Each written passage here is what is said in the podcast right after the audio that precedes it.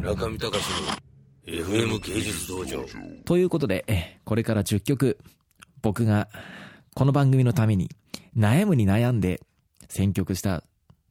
ライダーソングを皆さんにお届けしたいと思います。では早速行きましょう。第10位はこの曲です。TRF のゆきさんが歌っている仮面ライダーカブトのオープニングテーマ、ネクストレベルです。この曲はですね、何がいいかっていうと、この歌詞が素晴らしいんですね。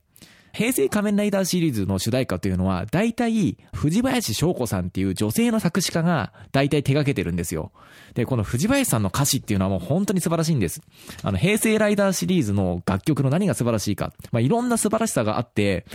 1時間じゃ語り尽くせないんですが、今回僕は強調したいのはこの藤林翔子の世界なんですよね。で、これオープニングテーマということは、番組が始まる時にはもうできてなきゃいけないんですよ。これが何を意味するか。それはですね、結構ネタバレっぽい初期設定を、おそらくは藤林さんは渡された上で作詞してるんですね。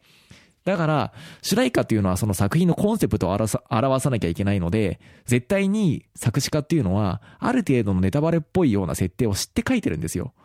で、このネクストレベルっていう曲を聴くと、なんかこう仮面ライダーカブトっていうのが、本来どういう話だったかっていうのがわかるんですよ。この作品はですね、多分、途中で路線変更されてるんですね。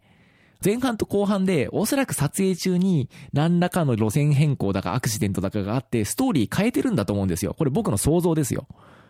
おそらくこの話っていうのは、タイムスリップものだったはずなんですよ。あの、水島ヒロさんがね、天道掃除っていうキャラクターをやっていたんですが、水島ヒロさんはおそらくは未来からやってきた人で、それでなんか歴史を改変するために仮面ライダーになってるっていう話だったはずなんです。で、その設定がでも後半消えちゃうんですよね。ほのめかされてるだけで。で、ヒロインがいるんですけど、それは多分主人公のおばあちゃんっていう設定だったと思うんですよ。で、伏線とかそんないっぱい貼ってたんですけど、そのなんかこう設定とか後半、突然そのなんかこのヒロイン役の女の子が降板しちゃって、ほとんど出てこなくなると。それと同時になんか脚本もなんかあれ？なんかちょっと伏線とか全然回収しなくなっちゃうっていう結構変な番組なんですよね。じゃあ、その仮面ライダーカブトがどんなお話だったのかっていうのを、この歌詞からもう今となっては想像するしかないんです。で、この曲をずっと聴いていくと、明らかにこれは未来を全て知っている。ちょっとあんまり良くない感じのバッドエンドの未来を知ってる主人公がいかに歴史を変えていくのかっていう歌なんですよね。だからそこに、これは僕の想像なんですけど、カブトの初期設定の名残があるんですよ。で、僕のね、これもう夢なんですけど、僕もいつかね、大金持ちになって、大金持ちになっていろんなものを買収しようとかね、思ってるんですけど、こう、下北沢あたりのね、こう、ぬるい劇場とかも買収してぶっ潰すとかいろいろ考えてるんですけど、その中で一番やりたいことが、このね、おそらくは途中で路線変更されたであろう仮面ライダーカブトを映画でリメイクすることなんですね。そしてこう、あの、もう一度水島さんに、天道掃除をやってくれと。そして、本来僕らが見るべきだった仮面ライダーカブトをやってくれと。そういう風にね、僕はね、なんかこう持ちかける、実現する、もう東映さんとも話をつけてですね、もう僕は大泉に毎日通いますよ。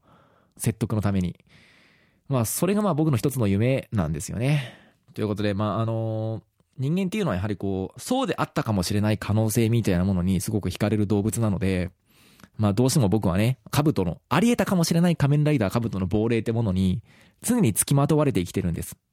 まあそういうことでこう、一番最初の曲に僕はこれを選んだんですけど、